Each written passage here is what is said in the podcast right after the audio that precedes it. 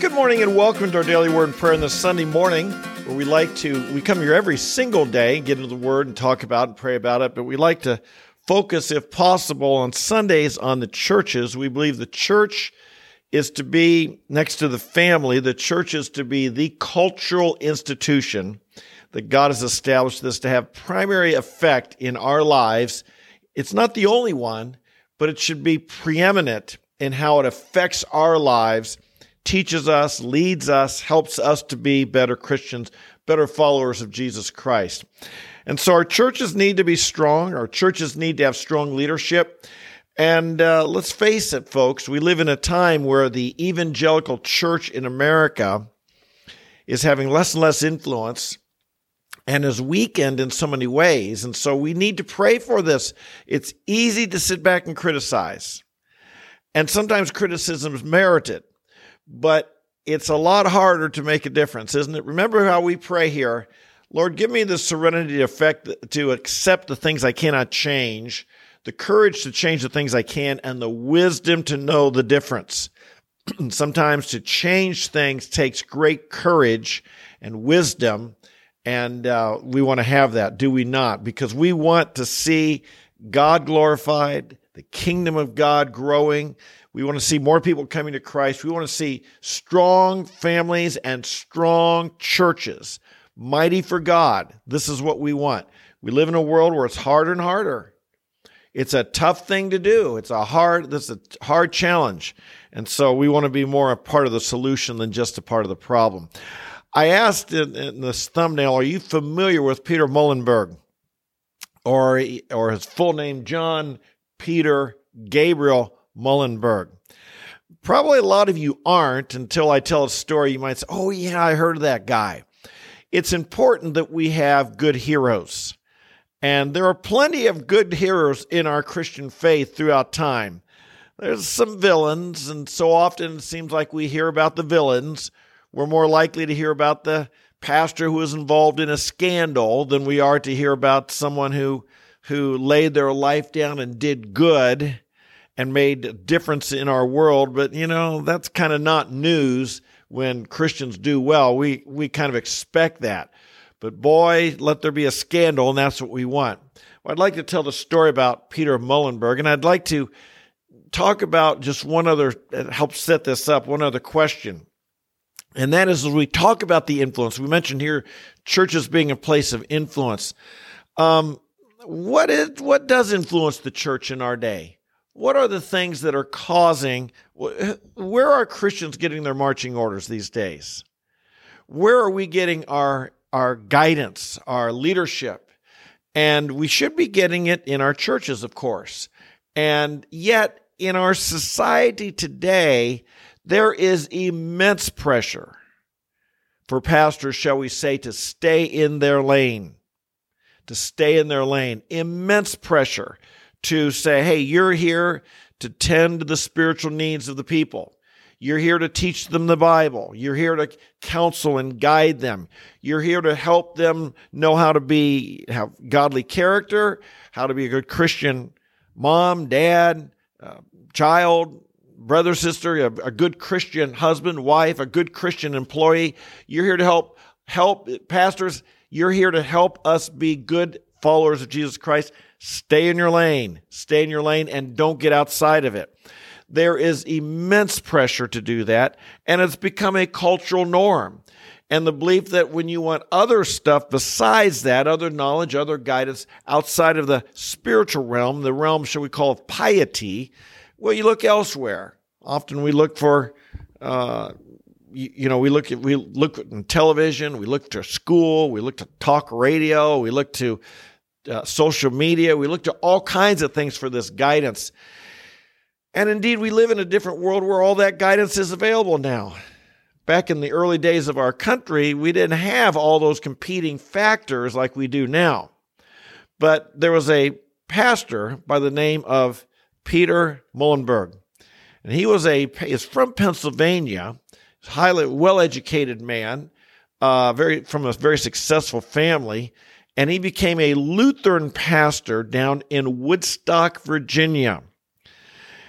He was served during the time in the seventeen seventies. He served during the time of early before, you know, following the Great Awakening and leading into the time of the American Revolution.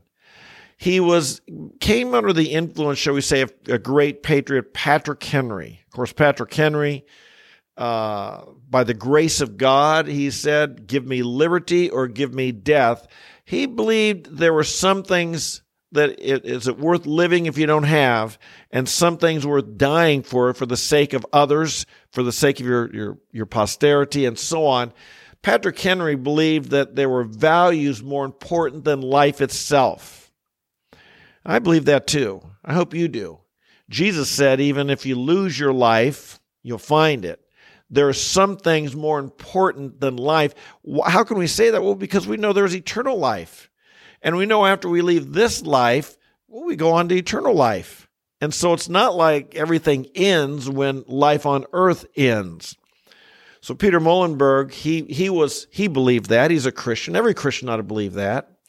And he, like I said, been had become friends with Patrick Henry and was beginning to see the value and importance of really living uh, and of freedom. Now, he had a brother who also was a, Muhlenberg had a brother who also was a minister, and and he did not agree with this. And what was happening during this time, in the early days of the American, uh, you know, before the American Revolution, people were beginning to take sides. Are you going to be what's called a patriot, which was, we want to have a new country here in America. We want to be free. We want to have our freedom. They were concerned about not only taxation without representation, much more than that.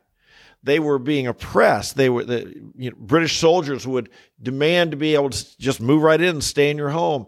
They were they would confiscate things. They would arrest you, and you'd have to stand trial over in, in uh, England.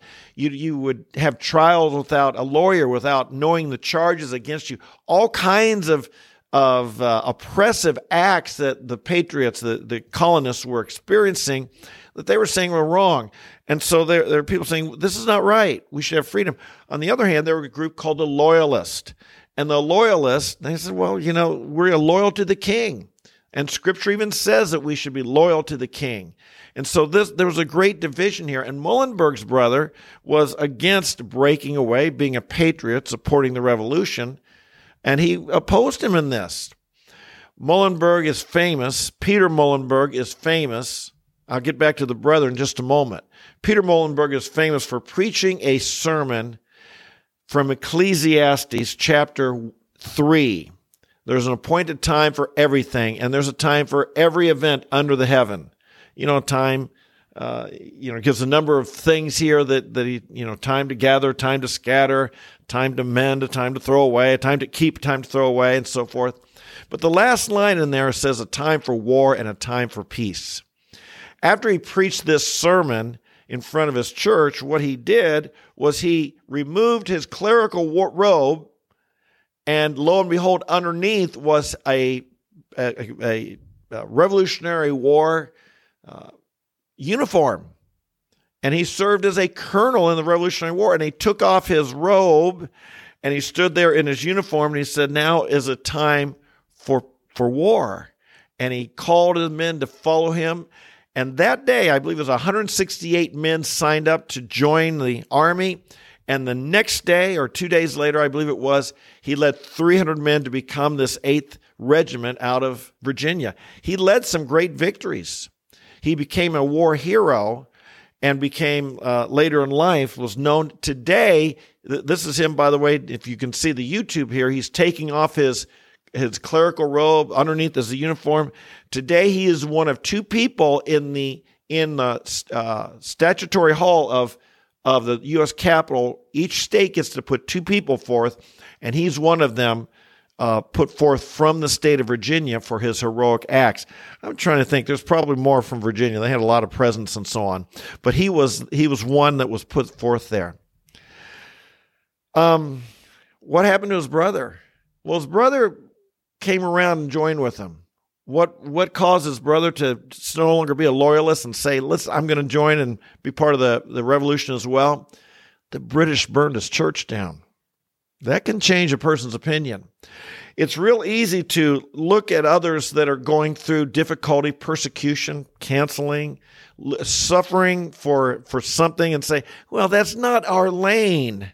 You know, that was at his work. That was a, uh, political. That was uh, because, you know, that was high tech, uh, big tech uh, censorship. It's real easy to say, well, I don't do that type stuff, and to not support those who are going through things, as Muhlenberg's brother did not go through it here, until it comes and hits you. And once the British came and burnt his church down, that's when he said, hmm, I don't know if I should be loyal to these folks anymore. Maybe I ought to go join the people who are saying the cry of freedom. I guess I say this today. I'm telling the story of Peter Muhlenberg because don't we need more pastors who will lead us in the events of the day and stand up and speak about the things of the day? But I want you to understand something. That's not easy to do. We, it's so easy for a pastor to say, well, you know, if people want to hear that, you know, they can go, there's social media, there's, we have a news media now, we have the internet, we have, we have cable news, talk news, talk radio. We've got all these different places where they can hear these things. I'm called to teach the Bible. I'm called to help people follow the, the Bible and follow Christ. And I think they make a good case to that. We, we we ought to honor that. But what we also need to do is maybe help say, let's let's not wait till your church gets burned down till you say there's other stuff we need to expand how we're leading our people and talking to them. Don't be critical of your pastor for this. Pray for them because this is a, this is a tough, tough world. There's a lot of pressure in our day, and a lot of people would would uh, oppose any effort to lead us. I get it myself. I. Probably today's message right here, I'm going to get some real pushback from. It's very easy. It's very difficult to, to, it's the safer way and the good way, the eternal way. Teach the Bible. My goodness, that's, that is priority. But sometimes there are things that call upon us to have to stand up and speak to the events of the day, to engage in ideological battles, and like Muhlenberg did, to engage in a physical battle that really we'd prefer not to. We'd rather just teach the word and help people walk in the Lord, walk in victory, rejoice in the Lord, love one another, have the peace of God, be filled with the joy of the Lord. That's what I'd rather do. That's what so many people would rather do. Sometimes duty calls us to go beyond that. And so today I just want to pray for our church leaders to have that wisdom, understanding, um, Uh, insight, and if need be, courage. Okay? Let's join together. Father, we thank you for guys like Peter Muhlenberg, who set uh, such an example for us. Today, we look back two hundred fifty years later, and we say that was a hero. And we're grateful that he led, led his troops to victory, even at Yorktown there. It's such an important battle that, that today the freedoms we enjoy come because of men like him who took heroic action. And I pray, Father, that we would appreciate that, and I pray that we would learn in our day to uh, to not take our freedoms for granted. We see others around us who are being canceled, uh, being excluded from uh, by major uh, big tech, or being knocked off the internet, things like this. And Father, it, it is concerning. And we say, well, it's not me, or I wouldn't say that, or no wonder. But Lord, it's it's not. It's not right, and we know that someday the, if we don't stand at one place, uh, sooner or later maybe we'll be the ones who are the victims, and there'll be no one left to defend us. So we pray, Father, for wisdom in our day. We pray for the courage to know what, the wisdom to know where we can make a difference, and the courage to make a difference where we can. We pray for the pastors in our country, Lord. We pray that wherever, whether it's in their church pulpit or in a newsletter or or in a What, online, at whatever level, help them know how important it is for them to lead us. Help them to know that we're we're listening to them. Help them to know, Lord, and to have the courage and, and to the support and, and the, the faith to know that their flocks want to hear what they're saying, how how to look upon events that are going on in our world today. And I pray, Father, for for the the Church of God to be getting this type of guidance from our leaders, and that we wouldn't just have to look elsewhere, uh, sometimes often even to unbelievers, for guidance on how to think about the, the issues of our day. So we pray for them. We pray for this. We pray for our churches. We pray today, Lord, our churches would be strong, filled with the joy of the Lord, filled with true worship, filled with faith. We pray that people, when they go to our churches today, they'd come out better people than when they went in, more equipped, more prepared to do your work. We pray these things and bless you in Jesus' name. Amen, amen, and amen. Hey, thanks for joining me today. And how and I and I want to stress, it's easier to criticize than to pray. It's easier to criticize than to support and to inspire. So let's be inspiring of our pastors. Uh, they got a tough job. All of them have a tough job. They get a lot of attack from all angles, including spiritual. So let's lift them up in prayer and give them the support they need. Thanks for joining me today. I hope you join me every day because we come here every morning live, but you can watch later in the day on YouTube or listen on the podcast on the Apple, Spotify, or Google platform. So glad to have you along. Until we meet tomorrow, God bless you and have a great day. We'll see you then. Bye-bye.